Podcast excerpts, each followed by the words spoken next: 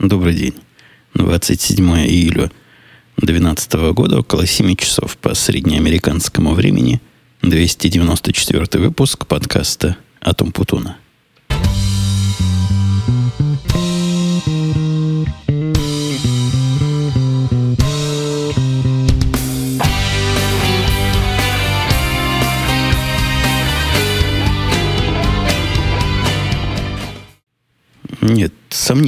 Мое приветствие сегодня было по поводу доброго дня, потому что ну, трудно его назвать добрым. Он какой-то активный, он какой-то сложный, но по доброте я бы сильно сомневался. Вчера часа в 4 ночи сработали мои системы раннего обнаружения угроз, такие программистские системы, которые предсказывают возможные проблемы. Это не просто для, для специалистов, скажут, не просто система, которая оценивает, вот что сейчас происходит – и кричат, когда уже все плохо и когда уже все поздно. А это некое такое интеллектуальное предсказание возможных, возможных будущих проблем. Какие любое предсказание у него есть и ложное срабатывание, и это, конечно, нехорошо. То есть приходится иногда руками проверять, правду ли сказала. Но в этот раз было такое предупреждение, целый комплекс предупреждений, по которым ну, можно было судить о том, что реально, угроза реальна, и конкретно, а самое главное, близка. Примерно эта система определила проблему возможную в районе, да, было уже 4.10, наверное, ночью, утра, а необходимо было решить до 5, потому что в 5 уже, в 5 утра станет уже поздно. В общем, кинулся я ее решать, и какой-то я был сонный. То есть я уже ко сну собирался отходить. Решение, то есть корня проблемы я так и не нашел, хотя понял, как ее обойти и как предостеречься и уберечься вот на ближайшее время. Ну и отложил себе, конечно, в список срочных дел понять, где там на самом деле собака зарыта. Все сделал, где-то у меня даже 15 минут фора осталось. Пошел спокойно спать. В 7.30 звонок по горячему телефону, по горячей линии. То есть на мой iPhone, который знают только те, кому надо, и звонят туда только когда уж ну, совсем другого выхода нет. Они знают, как я люблю, в кавычках, когда меня будет по утрам. Позвонил начальник, сказал, что проблема есть. Попытался мне сонно объяснить, в чем проблема. Ну, в общем, я взял пять минут на выпить кофе и подняться к себе. Во вторую на первильскую студию, которая по совместительству мой кабинет.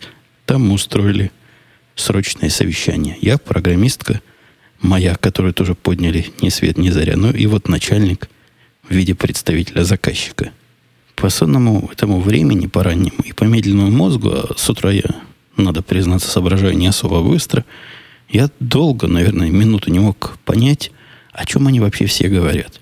То есть я-то знаю, какая проблема. Я ее ночью чинил, а не о чем-то другом. Какие-то не те ключевые слова используют, какую-то другую сложность и какие-то другие резервные вещи обсуждают. Абсолютно непонятно. Оказалось, они совсем о другом. Оказалось, разбудили меня зря о чем я тут же и высказался, нелицеприятно. Есть один крупный такой заказчик, даже не заказчик, а партнер, скорее, по бизнесу, который позвонил вот минут за 15 до этого совещания и сказал, что в одной из наших программ он привык видеть что-то, а сейчас в этой программе не показывается ничего. Чего он именно там привык видеть, никто не знает. Он сам объяснить не может, но говорит, что раньше было не так. Ну, то есть мы программу не сами рисуем, не саму, то есть программу, а данные к ней.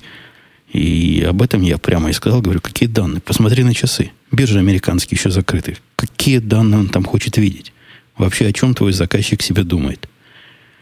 Но, тем не менее, важный заказчик. Поэтому мы со всех сторон эту проблему осмотрели, проверили все резервные копии, убедились, ну, не бывает чудес.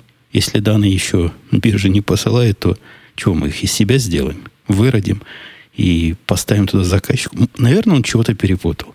Может, он нашу, наши циферки с чужими циферками. Но, тем не менее, кипежа была на полчаса. Я, конечно, проверить надо. Ну, велено проверить. Но я вижу, все в порядке. Ну, проверил все с любых уровней. Проверил, что все как всегда. Все абсолютно соответствует здравому смыслу. И различным техническим требованиям никакой проблемы нет.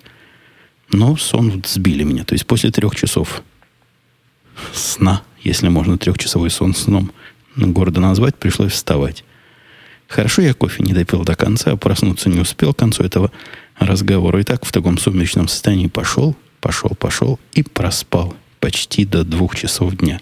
В общем, выспался я сегодня, и только благодаря этому нашел в себе силы вот вернуться к своему обещанному еженедельному графику, чему искренне рад.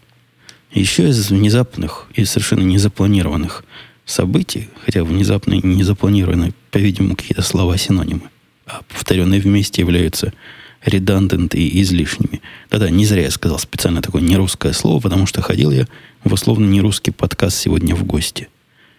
А девушка, с, я не помню, как называется ее проект, но она, когда выложит свой подкаст, пошлет мне ссылочку. Файл-то у меня записывал как большой специалист я. Мне кажется, качество так лучше выйдет. Но это скромненько так. Мне кажется, что лучше выйдет. В общем, было такое интервью, которое она, как представитель сайта или проекта, занимающегося иностранными языками, ну, то есть она учит, видимо, кого-то или занимается э, помощью в обучении иностранных языков ко мне, как к знатному иностранцу, который умеет, на удивление, говорить неплохо по-русски, пришла с вопросами вот про все – Вопросы были... Я абсолютно был не готов. То есть это было не интервью, где сначала вопросы тебе посылают, ты смотришь, примерно представляешь, о чем будет разговор. Нет, меня как в два часа разбудили. Так в 2.30 я с ней уже и записывал интервью. Но мы до этого с ней договаривались. Несколько раз я переносил. Неделя была довольно сложная. В смысле работы. Не до того было. И вот записывали в то время, когда радио Ти записываем. То есть 2 часа по моему времени и 23 часа по Москве. Я, когда он выйдет, официально выложу ссылочку, но ничего такого нового, чего вы от меня еще не слышите, не слышали.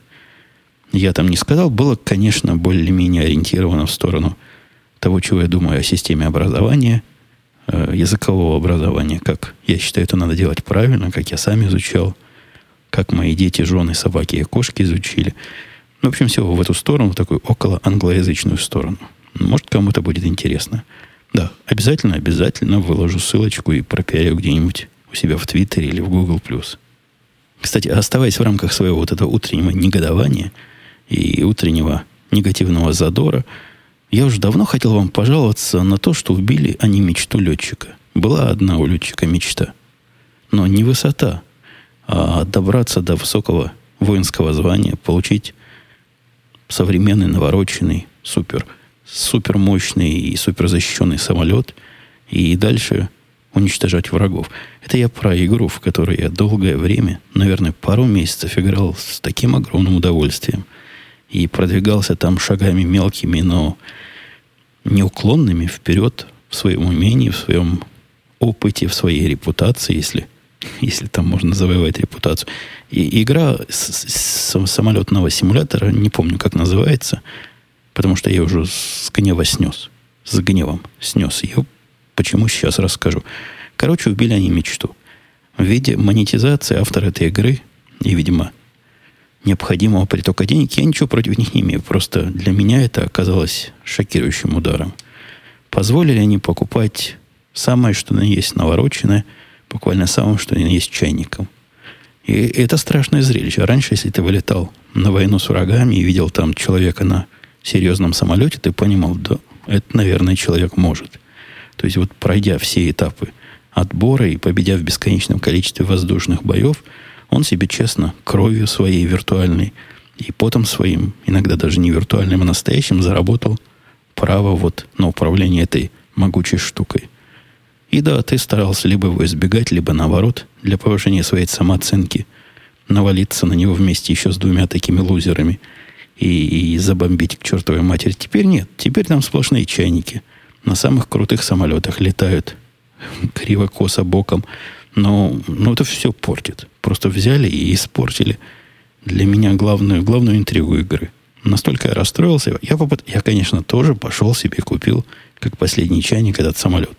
Хотя я был вправе. Я там был звание после капитана следующее. То есть я с таким званием, ну, решил, давай я.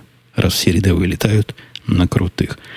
Не то. Ну, ну все, все впечатление такое, которое убило все дальнейшее удовольствие. Не поднимается у меня больше к этому рука. С другой же стороны, что-то у меня в игровую сторону какой-то уклон сегодня. С другой же стороны, в подобной же игре про машинки, тоже не помню, как называется, но вот вышло недавно, Асфальт 7. Там тоже можно покупать с себе все, что хочешь за деньги. Но и репутация там совершенно отдельно, и репутацию купить нельзя. И это правильное, по-моему, стратегическое решение. То есть машина машины, а смотришь на репутацию и понимаешь, с кем ты имеешь на самом деле дело. Красиво сказал. Не убавить, не прибавить. Давайте, раз, раз я с работы начал, работаю и продолжу, хотя не буду, честное слово, не буду в одних рабочих темах оставаться. У меня два таких любопытных наблюдения со стороны. Я рассказывал несколько выпусков назад про конфликт такой внутренний, внутренне, внутренной программистки и таких коллег наших по цеху, помните, да, и, и выдавал тут свои многомудрые правила, как конфликтов избегать и что делать. Слушайте, такой странный сайт-эффект от следования моим планам случился, что, возможно, из меня плохой психолог, а возможно, все-таки женщины не такие простые существа, как нам, примитивным мужикам, может себе показаться. Они сложнее. Я, это на моей практике второй сомнительный успех. То есть первый раз я свел одну программистку с ума еще в Израиле, а это уже вторая. Но про первую я рассказывал, да, ее совершенно реально. Она реально совершенно поехала головой, и вызывали скорую психиатрическую помощь ее прямо с места работы эвакуировать. Это было. И в том случае, по-моему, я был совершенно ни при чем. Там какая-то была ну, хроническая болезнь в фоне. И, видимо, от напряжения на работе она как-то активировалась. Здесь программистка моя не до такой степени, конечно, съехала с катушек, но случилось с, с точки зрения стороннего наблюдателя абсолютно нечто неописуемо странное. В течение всех вот этих баталий сдержанных, которые я сдерживал, по-всякому подавлял, то есть мы делаем чего-то для подрядчика, подрядчик на это смотрит, пишет свои замечания, программистка пытается встать на дыбы, говорит, мы же раньше это обсуждали, но говорит это мне. Я все это фильтрую, перевожу на язык понятный подрядчику, заказчику, компаньону нашему. Он соглашается, говорит, да, действительно, мой косяк, что-то я не то надел. В общем, всегда люди разумные могут договориться. Это мой основополагающий принцип. И всегда договаривались. И вот этот самый заказчик, подрядчик, он же компаньон, прописал в одном из обновлений тикета совершенно коротенькую, коротенькое завещание о том, что у вас тут, ребята, данные берутся вот точно по времени. Ну, то есть сказали дать мне данные за это время, и вы даете за это время. А нам надо не за это время, а за время до того. То есть все, что случилось до того, вот одно данное, но не в это время, а время немножко раньше того. То есть самое близкое к нему, но туда, назад, во времени.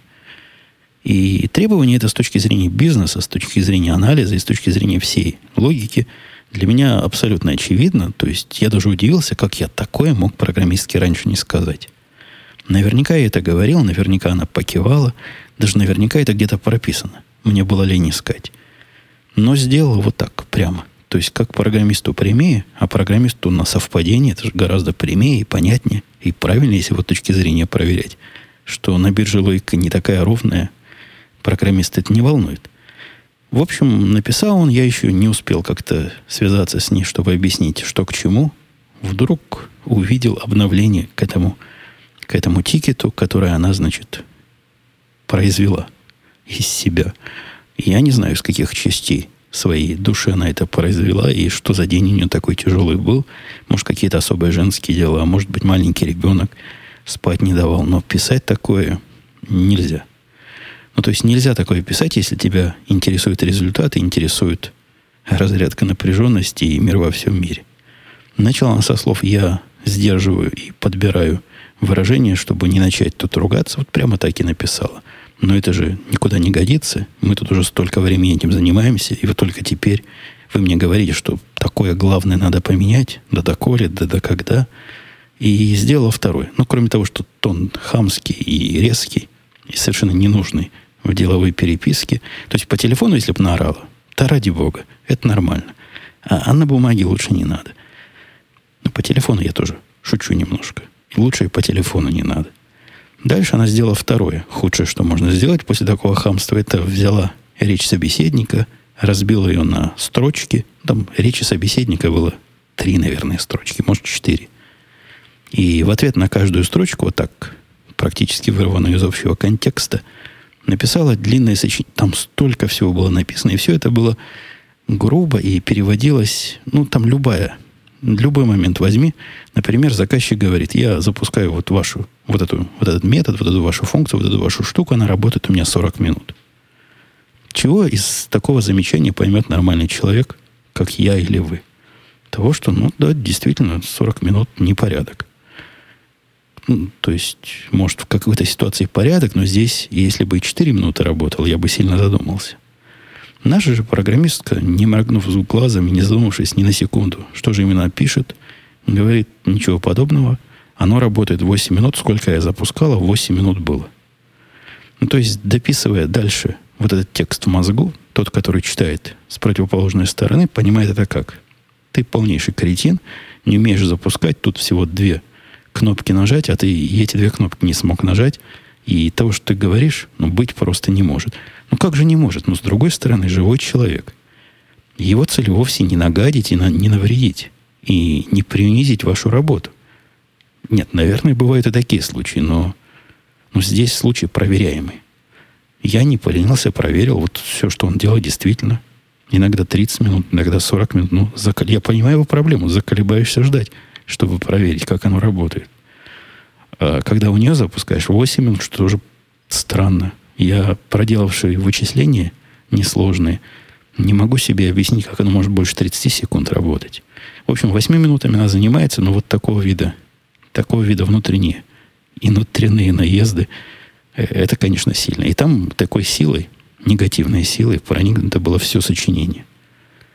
Это вот то самое слово, вот то самое слово, которое не воробей. То есть в тот момент, когда я увидел, чинить уже чего-то было поздно эффект был налицо, и как только этот тикет обновляется в центральной системе, его, конечно, можно удалить. Но это уже ловить ветер, вылетевший, или пулю вылетев. Пуля уже вылетела. И мгновенно всем пришли оповещения, и вот обратно, обратно это нельзя уже загнать, и пасту в тюбик тоже никак не засунуть. Поэтому пришлось в последние пару дней мне свои усилия как раз на два фронта распределять. Во-первых, превратить, приводить ее в чувство. Я даже не стал на нее наезжать, поскольку это все такой нонсенс и полнейший срыв с резьбы, что, мне кажется, если, если мы пытаемся человека действительно уберечь от психиатрической больницы, надо наоборот. Спокойнее с ним, спокойнее с ней. В общем, за два дня я ее успокоил, и где-то она даже обмолвилась, что у всех ошибки бывает. Как-то она начала на это смотреть уже ну, с самокритичной немножко точки зрения. И в параллель я связался с той стороной, а та сторона тоже мгновенно ответила, со словом в карман не лезет, но повела себя крайне достойно. Та сторона сказала, что я буду короток, сказала та сторона. Вот вам, пожалуйста, ссылка на нашу оригинальную спецификацию. Вот такое сообщение о двух строках. Ссылка на оригинальную спецификацию действительно содержала правильное определение того, как именно вот эта функция должна работать. Я той стороне написал тоже письмо выверенное такое, ну, чтобы не сильно уж бить себя в грудь, но и дать понять, что извиняюсь. Это большое, большое искусство такое письмо написать, чтобы и лицо с той стороны осталось, и с нашей стороны лицо на месте было. В общем, целые японские церемонии. В общем, расшаркались мы с той стороной. А самое смешное, что все это изменение, о котором шла речь, после того, как я успокоил программистку, она сделала за полтора часа. Я еще полчаса проверял, все ли она правильно действительно в этот раз поняла – Два часа.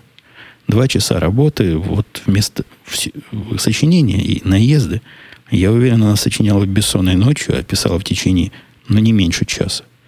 То есть все ее усилия по увеличению негативной энергии в этом мире, наверное, были меньше, чем просто сесть, починить, сделать, и все бы были рады. И только позитив сплошной бы внесли в нашу Вселенную.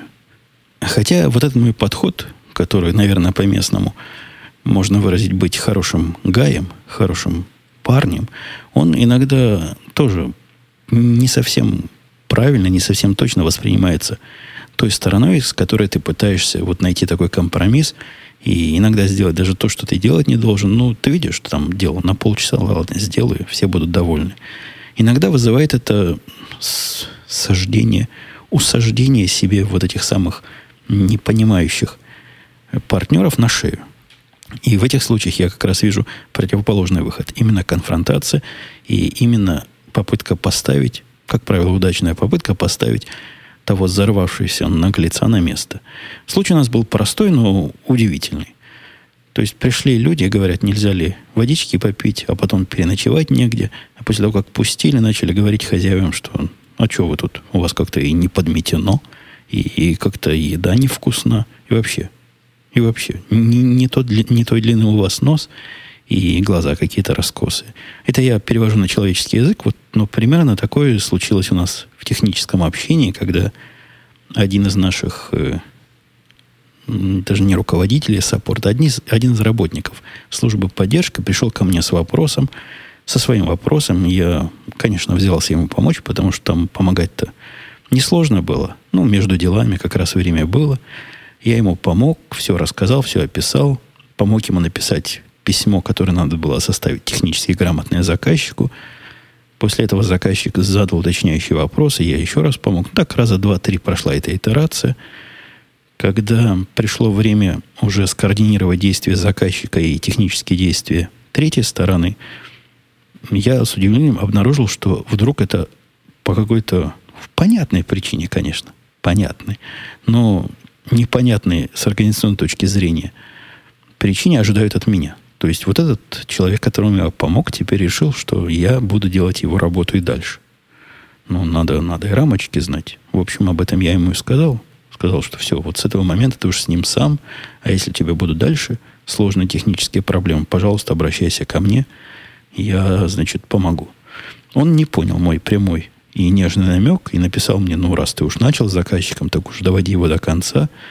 В общем, пришлось устроить эскалацию напряженности, ввести тяжелую артиллерию в виде разговора высших уровней между собой. Все прекрасно решилось. Теперь он сам управляется своим заказчиком – не пристает больше ко мне с глупостями, и, и похоже, мы с ним даже и не испортили совсем отношения. Он три раза извинился, расшаркивался, сказал, что вот как-то не так понял, и у них вообще там напряженка была, так что прости, дурака, больше не буду, сказал мне. Ну, я, конечно, как тот самый good guy, простил. Немного делая шаг в сторону от рабочих гнусных тем, про отпуск. Вы помните про отпуск, когда я в прошлый раз рассказывал, я мало чего рассказал, поэтому будет эта память нам эпизодически возвращаться. Как театр начинается с вешалки, поездка начинается, отпуск начинается, простите, с поездки. Испортил такую метафору. Продумывал и вот испортил. Запинанием. Вот. Вешалка в нашем случае была поездка, а даже точнее подготовка к поездке.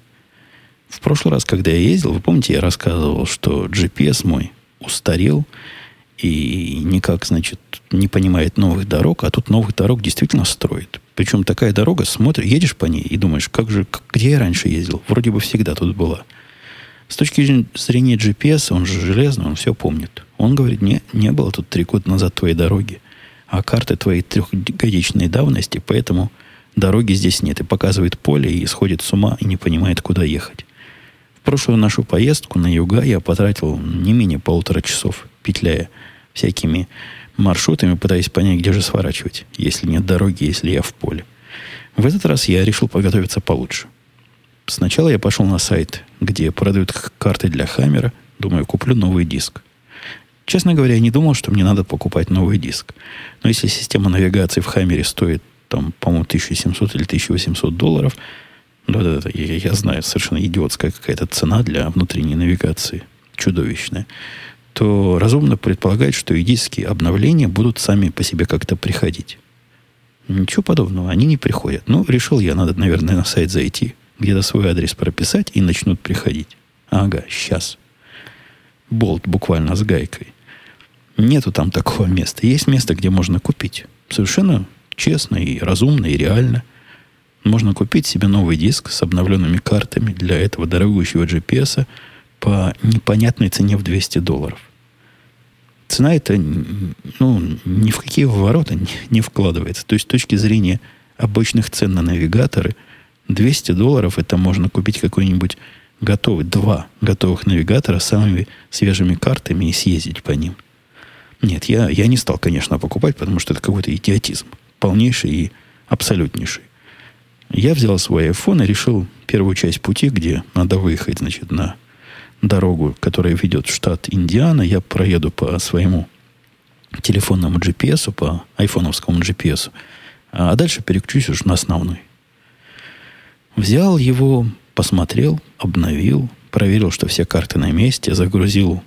Там такая услуга есть. Я купился, стоит 19 долларов 99 центов. Карты, значит, станут трехмерные, так они обещали. То есть и пейзаж, пейзаж, который будет сзади по бокам у вас, как-то будет и на экране показываться. Оказался, ну, просто такой развод для лохов, что слов нет. Если раньше трехмерная карта выглядела, вот дорога идет такая, знаете, как в перспективе, как Эпюрмонжа. Вот такой Эпюрмонжа идет, и на заднем плане показывает, если лес, то зелененький цвет по бокам, если озеро, то синенький цвет такие. Озера даже можно рассмотреть. Это было до всякого обновления. То в новом обновлении появился какой-то такой условный рельеф, как в очень плохой компьютерной графике – каких-нибудь 80-х годов. Такой векторный рельеф, и лучше бы его не было. Ну, ну ладно, речь не о том. Речь о том, что решил я выехать по этому прибору, сели, поехали, ехали, ехали, пока знакомый кусок дороги ехали, ехали по встроенной навигации. Когда мне стало казаться, что уже пора, ну что ж, решил я переключусь. Включил программу навигации, она сказала, опаньки, а тут у нас апдейт пришел. Сказала мне программа навигации, выйди-ка, пожалуйста, и войди. И будет хорошо. Программа называется «Навигон», по которой я ездил, и она проходила в свое время у меня через какой-то подкаст, тоже как сомнительно, но лучше из сомнительных на то время. Поэтому и осталась со мной. Гармин ее делает, если я не ошибаюсь. То есть известный производитель. Не, не какие-то пацаны соседнего двора. Нет, серьезная фирма. Сказала самая серьезная фирма мне выйти, я вышел, попытался запустить программу. Программа сказала, что-то не так. Хорошо бы тебе перегрузить iPhone. Первый раз я увидел такое предложение от программы перегрузить iPhone. Ну что ж, Windows у нас тут перегружать.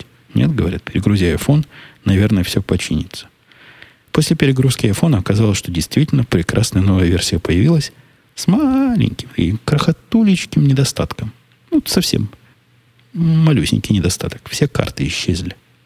Карты, которые там надо закачивать отдельно, и которые по 3GS 3G связи будут закачиваться там годами, исчезли. И оказался я в середине дороги с навигатором, который абсолютно не знает, куда вести. У него карт нет. Это непростительная, по-моему, недоработка и инженерный глюк и баг. И за это надо расстреливать. В результате я получил эти карты уже ночью, когда мы, проехавши большую часть пути, остановились переночевать. Нам надо было ехать тысячу миль, и Цель была в первый день проехать как можно дальше, чтобы во второй день засветло. Но нам не было смысла особо рано приезжать на второй день. Вот это место, в которое мы ехали, мы можем заходить только, начинать свой отпуск с 4, с 4 часов вечера. Но хотелось бы в районе 4-5 уже быть там. Ну, чтобы и день застать, и в море покупаться. Поэтому первый день ехали, ехали, ехали, а на второй день осталось меньше, чем 300 миль. По-моему, 270 миль. Вот, и в первый день ночью как раз я в гостинице эти карты и выкачал. И, надо сказать, они мне пригодились на пути обратно. Реально и конкретно и серьезно пригодились. Но это, это часть уже другой истории. А, эта история заканчивается тем, что ехал я по нюху, а даже не по нюху, а по географическому чувству своему. Тоже мои слушатели из тех давних времен, наверное, наверное, есть такие слушатели, которые помнят о моих нечеловеческих экспериментах в машину встроить компас. Какие только компасы не пробовал, все они, все они как один плохо работали в машине. То ли в Хонде железа много, то ли магнитные поля. Я, я еще тогда этой загадкой удивлялся, но ни один компас надежно не работал. А мне для того, чтобы ориентироваться, я по солнцу могу, если солнце видно, если время знаешь. Но, в принципе, компас хорошо бы иметь. Вот. В этой машине компас есть. Он прямо в, зеркало заднего вида встроенный, показывает тебе, куда ты едешь. Лаконично показывает, так, двумя буковками. Там юго-восток, северо-запад, ну и так далее. Севера-юга нет. Как, по-моему, Винни-Пух или Пятачок хотел, чтобы была такая часть света. Или восток-запад, не помню. Кто-то из них хотел. Не, такого нет. Все, все правильные части света. А я прекрасно представлял, в какую нам В конце концов, надо точку выехать. И нормально проехал этот самый слепой участок пути, ориентируясь исключительно на географические стороны света. В дороге ничего, вот ничего такого, чтобы интересного не происходило. Ну, как обычно, обычно для тех, кто слушал мои прошлые переезды, страх моей высоты, о котором я не подозревал до тех пор, пока не стал водить машину, он здесь проявился, конечно, вовсю. То есть, проезжая через мост, я старался ехать как можно дальше от края, как мог дальше от правого края ехать, и ни в коем случае не смотреть туда, в ту бездну под ногами. И это удавалось. То есть в этом случае я вполне, в этой ситуации я вполне сохранял контроль над собой, но самое главное контроль над машиной. И ехал себе дальше, вперевшись туда вперед, в линию горизонта, ожидая, что мост когда-нибудь закончится. До... Этот метод работал прекрасно до Луизвилля, в котором вот хочешь не хочешь, а проехать надо через такой мост, через такой страшнючий мост, через который хоть вперись в небо, хоть вперись куда, все равно ты над огромной рекой, на огромной высоте, и это даже это страшное дело. На этом мосту меня просто физически охватывает паралич задних конечностей, нижних конечностей. Я уже был готов к этому, к этой развязке и к этому развитию дела. Можно было, конечно, жену посадить. Но там, знаете, мост такой сложный. Во-первых, половина его ремонтируется, там машины протискиваются. И развязка очень сложная. Я в прошлый раз заблудился, когда ехал. Поэтому я по-другому поступил. При ощущении надвигания этого паралича. Я не шучу, это такой паралич, когда ногой, знаете, на педаль уже не нажать. То есть она как-то лежит на газу, и, и все. И лежит, и лежит. А сказать ей, нажимай слабее или нажимай сильнее, уже невозможно. При этом верх, верхние конечности нормально, контролируются более-менее адекватно. Ну, то есть тоже не фонтан, подрагивают. Но как-то пальцы до пальца от мозга команда доходит. Поэтому я управлял руками. Я поставил машину на автопилот, и вот таким образом на автопилоте руля с онемевшими ногами через этот самый мост как-то как перемахнул. Весь мой потом отпуск я ожидал с ужасом, как же я буду обратно. И обратно точно так же пережили этот страшный Луизвильский мост. Весь первый день у нас была прекрасная, прекрасная связь 3G. Если в прошлый раз я жаловался, что были такие участки, где приходилось мне переключаться, переключаться простите, на альтернативный спринтовский источник э, мобильной связи, для того, чтобы был с собой интернет. Я и в этот раз был готов, у меня лежал этот hotspot прямо в ожидании. Не то, что в ожидании, он работал все время. Там дочка через него iPad в интернете была, ну, всякие игры играла, которые интернет требуют, какие-то сайтики читала. В общем, была занята, и мы только этими спасались. Ребенок сидел себе в первый день 10 часов, во второй день, сколько мы ехали, 6-7 часов, и совершенно не капризничал, что удивительно. Заслуга, конечно, нас как воспитателей, родителей, но и в большей степени Apple, как производителя такого замечательного iPad, который может ребенка на 18, 16, 18 часов занять. Да, это, это хорошо. Это я к чему? А, к тому, что 3G. 3G было везде, и мы везде слушали все, что хотели, и везде получали этот поток, нигде не тормозил в первый день. Во второй день стало, конечно, с этим хуже, когда мы... Второй день мы ехали в горах особенно в начале, когда мы переваливали через Апалачи, там действительно были такие моменты, где вообще телефонная связь терялась. Ну, видимо, горная такая. И его структура сказывается. Я даже по этому поводу видео снял в машине. В этот раз не забыл, взял камеру. Ну, как-то оно не очень получается. Там я еще посижу с ним, попробую. Но то ли из-за... Я уж не знаю из-за чего. То ли мы камеру как-то плохо поставили. А когда установили, казалось, что нормально какие-то отблески в стекло. Похоже, отблески отражения э, лапок вот нашей обезьянки, на которой камера стоит, такого штативчика. Отражение этих лапок в окно и как-то обратно завелись на объектив. Странно, странно плохо получилось. Я ведь не первый раз такие штуки снимаю. Никогда такой проблемы не было. Может, у них там в горах какое-то солнце особенное, которое по-особенному отражается. Не знаю. Но я, я все равно попробую из этого что-нибудь вытянуть. У меня в планах стоит какое-то видео про, про нашу поездку и про наш отпуск все-таки собрать. Про отпуск сам я даже не знаю, что рассказать. Море мокрое, волны волнуются, купаться приятно, медуз нет. Были в первый день такие водоросли странные, ну, не противные, но водоросли. А потом, когда на второй-третий день было еще более волнительное волнение, как-то все эти водоросли пропали. То ли утонули, то ли все на берег выбросили. Но остаток мы прожили без водорослей. Хотя и водоросли мне эти не особо мешали. Я уж не знаю, как кому. Щекочет. Подплывет, пощекочет. Поначалу думаешь, что рыбка тебя кусает за то самое. За что? Водоросль щекочет. Не подумайте чего. Потом, оказывается, нет. Просто, просто водоросль. Никакой опасности для генофонда нет. Вот. И все эти дни мы там активно, активно-пассивно отдыхали. Валялись на пляже, жарили себе всякое на огне в нашем, нашем этом номере, в домике, в вилле, в вилке. Виллой называть сильно, такая вилка. А, двух комнатах.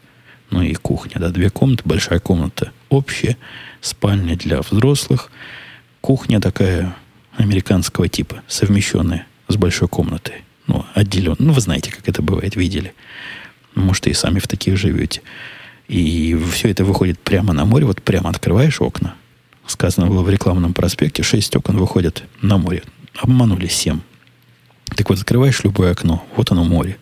Открываешь дверь, одна такая основная, вот не с той стороны, где море входишь в дом, а с другой.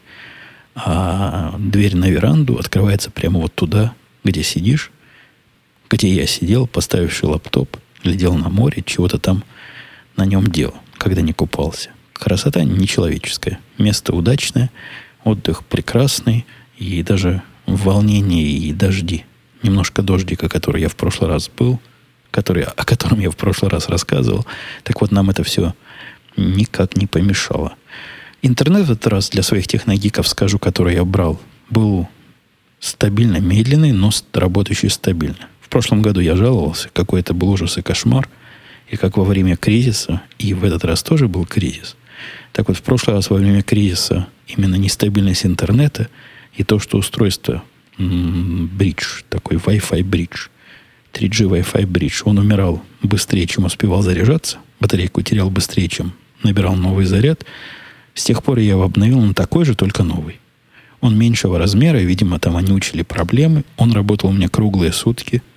Кроме того, на второй день я раскрыл его, открыл доступ к нему для соседей. Они были дико благодарны. И, и на нем сидел постоянно. Ну, то есть постоянно, когда мне нужен был интернет, я им пользовался. И жена им пользовалась, и дочка пользовалась, и три соседа вокруг им пользовались, всем хватило, хотя там всего скорости было полтора, полтора мегабита. Ну, для отпуска полтора мегабита, как оказалось, вполне и вполне достаточно. Пока я был в отпуске, сломалось, сломалось железо. Я не помню, в прошлый раз я жаловался, да?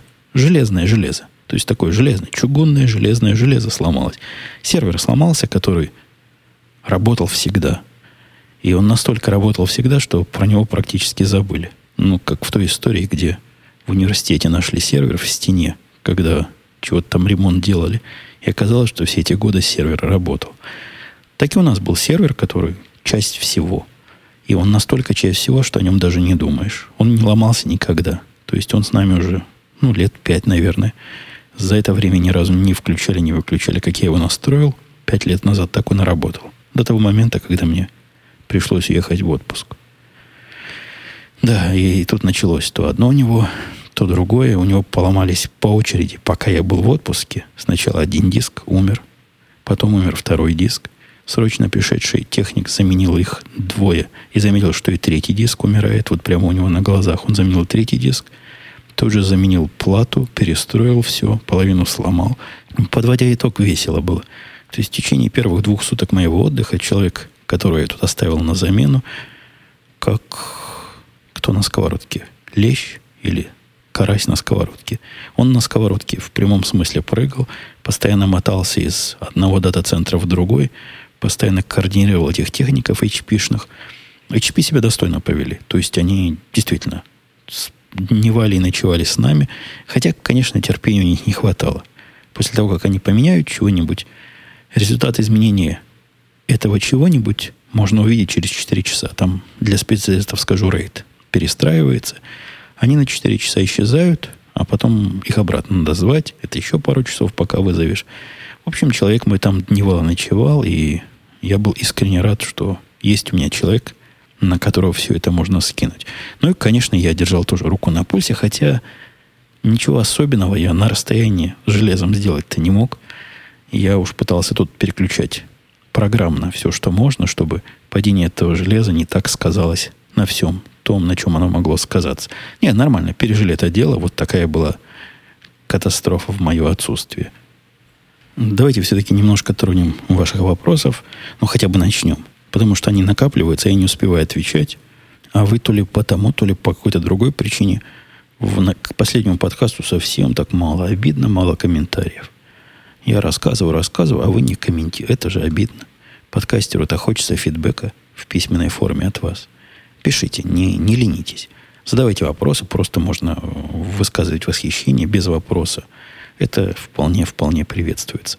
Так вот, вопросы. Какие у нас были вопросы? Приветствую, Евгений, писал ZZZT.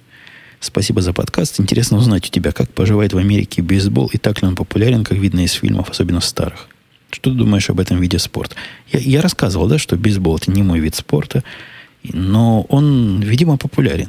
То есть есть тут такая концепция спортбаров. Я не уверен, местная она или всемиров, всемировая. Там можно часто увидеть компании, которые зависают, пьют пиво и смотрят бейсбол. Из живых людей, которые болельщики бейсбола и как-то знатоки, я знаю одного в Америке. Вот одного такого местного, который тоже бейсбол он знает и как-то даже любит, но баскетбол предпочитает ему. Среди меня эта игра абсолютно не популярна, и я о нем вообще не думаю. Для меня это как-то слишком медленно и слишком долго, и какой-то это явно, ну, совершенно явно не мой спорт. И тут в ответ ему буквально Сергей пишет, привет, Евгений, спасибо за подкасты, слушаю давно, та-та-та, хорошие слова говорит. По-моему, вопрос тебе задавали, ответ точно не вспомню. А как ты относишься к американскому футболу? Насколько я понимаю, ты не являешься фанатом этого спорта, но все же, возможно, смотрел трансляции матчей или наблюдал вживую. Трансляции матчей смотрел. И, в принципе, если бы не было баскетбола, я бы, наверное, стал болельщиком американского футбола. Эта игра вот примерно, примерно в моем вкусе. Я даже разобрался с правилами. У меня было одно время коллега-подкастер, который все рассказал, как и чего там. И посмотрел даже пару матчей, и мне, в принципе, понравилось. То есть, если этим начинать увлекаться серьезно, то я бы смог. Но я не могу, потому что у меня есть баскетбол, и времени болеть нельзя служить двум, кому, двум музам. Я уж выбрал баскетбол, и действительно, ну куда я? Куда я дальше? Я бы баскетбол с удовольствием смотрел. Игры больше, чем одной команды. Но это времени. Где это время взять? И это я их не подбирал, они так сами идут. Еще один вопрос к свежему подкасту. Этот я подобрал, вот только что увидел в открытой вкладке браузера. Он потом такой вопрос писал Буринов, слушатель, под ником Буринов. В следующем сезоне в NBA, возможно, будут играть аж три российских игрока. Кириленко, Швед и Мозгов. Будете ли вы как-то особо следить за этими парнями, может даже притапливать за их команд. Притапливать, наверное, болеть. Да? И я знаю, притапливать это когда притопил педаль газа. Но тут, наверное, русский язык развился с тех пор, как я это слово выучил. Ну чего, Кириленко и Мозгов, его Мозгов называют здесь. А он, по-моему, и сейчас был. Я помню Мозгова этого где-то в телевизоре видел. Ну, Кириленко точно. Я не болею за команды по, по тому, из какой стороны они набрали себе э, варягов. Нет, у меня другие, другие совсем критерии. Хотя, когда я смотрю Возможно, это покажется вам как-то непатриотично. Но я с удовольствием смотрю игры тех команд, когда они сами попадаются, где играет э, первый единственный игрок из Израиля, который был, ну и один из игрок, которого я знаю по Израилю, даже лично один раз видел, он тоже играет в NBA. Вот с этим у меня как-то какая-то ностальгия есть. А, ну, видимо, потому что я в России никогда за баскетбол не болел и никогда себя вот с этой национальной российской гордостью баскетбольной не ассоциировал. Скажи вам, Путон, писал Хеликс, как у вас обстоят дела с медсправками, медицинскими справками? Для обмена, для обмена прав не потребовалось, а для получения разрешения на покупку оружия э, Давайте, я тут длинный вопрос такой, он потом поясняет суть вопроса. Э, нет, не понадобилось. То есть для обмена прав, когда я менял права, ну, по по устарению прошлых проверили глаза, потому что это, видимо, важно. Я рассказывал про процедуру автоматической этой проверки глаз. Справок о том, что нет или есть венерические заболевания, болен или не болен СПИДом, но и всякое такое интимное нет. Такого никто не спрашивал. Справку от психиатра тоже никто не спрашивал. Но, видимо, посмотрели в мои умные глаза и поняли, что такое спрашивает. Нет, серьезно говоря, никто такой не спрашивает. Нет такого. Вот при покупке оружия меня даже да, удивила простота. Не при покупке, а при получении разрешения на оружие. Но я подозреваю, они так про меня все знают. Мир так компьютеризирован. Зачем меня заставлять приносить бумажку? Если про меня все можно легко выяснить и понять, псих я или не псих. Ну, пусть только почитают мои твиты. Пусть послушают мои подкасты. Сразу станет понятно, что этому человеку можно дать в руки оружие. Я сейчас писал дальше Херекс, буду менять водительского удостоверения. Ну, в общем, у него там целая, целая история, говорит, до абсурда доведено. Перед осмотром автомобиля требовалась раньше справка. Круто. Не-не, тут такого нет. И справки где действительно требуют. Эта дочка сейчас идет в новую школу. Каждый раз, когда идешь в новую школу, требует целую кучу справок о прививках. И у нас как-то оказалось даже прививка от чего-то нету. И мы ее даже доделали. Как-то она... А, от столбняка. Ее надо возобновлять время от времени. А какой-то сейчас особо столбнячный столбняк ходит. Поэтому пришлось возобновить даже раньше времени. Ну вот ей сделали эту прививку. Не, мне язык не повернется сказать, поставили. Кошмар. Сделали эту прививку и дали все справки. Вот с ними можно будет пойти первый раз в новую среднюю школу. Кто у нас еще спрашивает? Прошу вас осветить, писал Бохи Мейн Грув, взрослую тему, а именно стоимость домов в вашем городе. Видел в продаже на вашей проселочной дороге года 70-х годов постройки по 270. Это, это такой вопрос странный. Во-первых, есть открытые ресурсы, где можно поискать. О чем, чего тут обсуждать? Ну, воспользуйтесь поисками и найдете, почем стоят дома. Когда мы искали дома, они были дома, в которых нормально жить, то есть в которых можно жить. Ниже 350 тысяч домов не было в то время, я не знаю, как сейчас. А верхняя граница была любой. Ну, вот что тут обсуждать? Ну, какой вопрос? Такой, нет, там дальше, там дальше у него замечательное послесловие. Понимаю, что вопрос объемный, но думаю, писал слушатель, вы интересуетесь недвижимостью, так как хотите улучшить свои жилищные условия, чтобы у вас был отдельный кабинет под свою студию. Без комментариев. Давайте дальше посмотрим, что нам еще пишут. Что нам еще пишут? Евгений, спасибо за подкаст, писал Шмель. Повторю не раз уже звучавшую, звучавшую мысль. Что-то мне язык. Это я от себя говорю. Язык заплетается. Это настоящий сериал стал. Жаль, нерегулярно очень не хватает Карла или другого странного и забавного персонажа на много серий. Ладно, дальше он вопросы дает после комплиментов. Надо сказать, сомнительных комплиментов.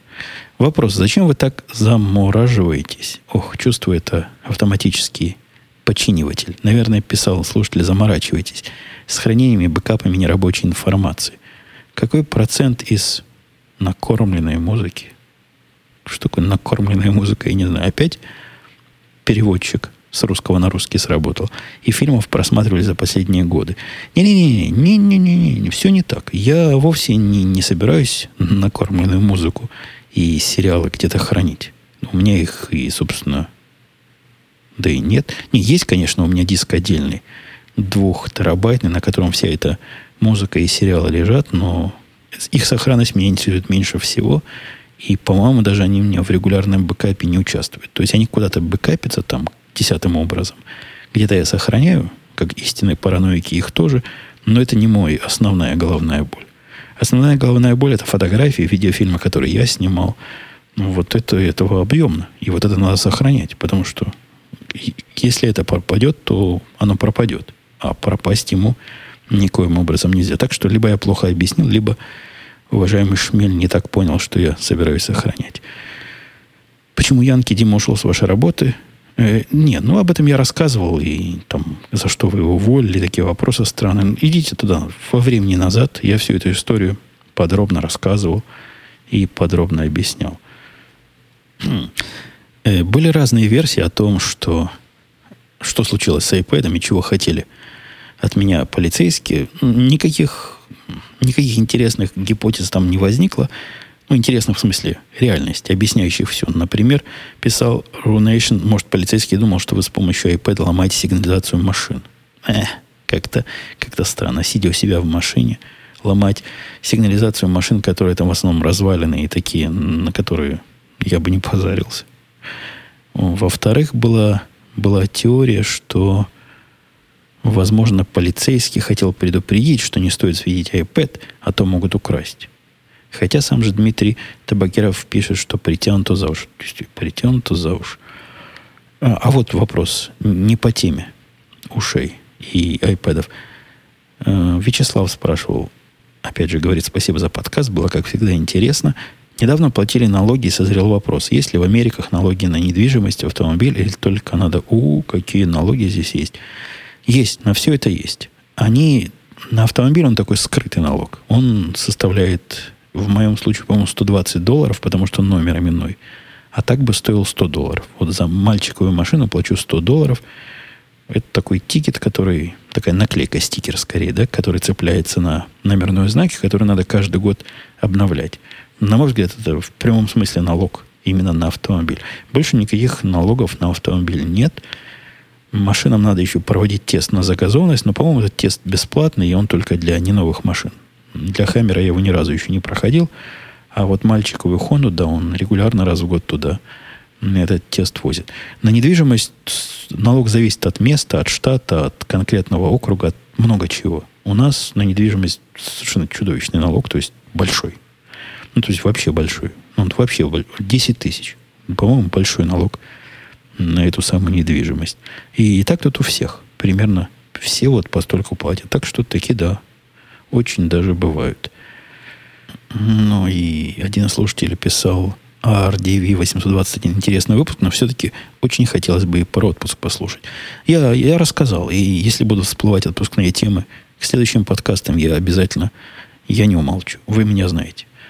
Я всегда люблю поговорить. Я надеюсь, мы поговорим. В этот раз мы долго говорили, да? Долго. Долго. 50, 50 больше 50 минут грязного времени – ну да. В следующий раз будет столько же. И надеюсь, в следующий раз будет на следующей неделе без всяких себе задержек и послаблений. Приходите сюда, приводите друзей, знакомых.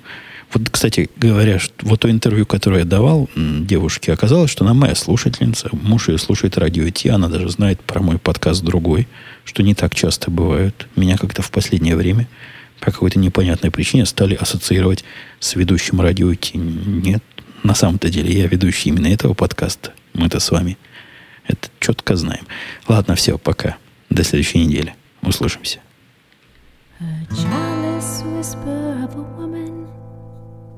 Standing in the shadow of a man, a weightless stare, the sudden flare of headlights. Ten minutes Into rush hour she jumps. Floating to the ground on the other side of sound, her broken body breaks again. One feather can't fly without wings. But listen to the morning dove now as she sings. Good morning, love. Oh, it's your morning dive. Morning, love. all the way down. Morning love, all the way down. The shadow emerges full grown, eternally on the brink of success. Car pointed at the skyscraper town. She timed her interrupt so perfectly. He wipes a stray hair from a gray face, makes a note to clean his bloody briefcase. A smile escapes from its hiding place. She's let go of this life and their pain. Good morning.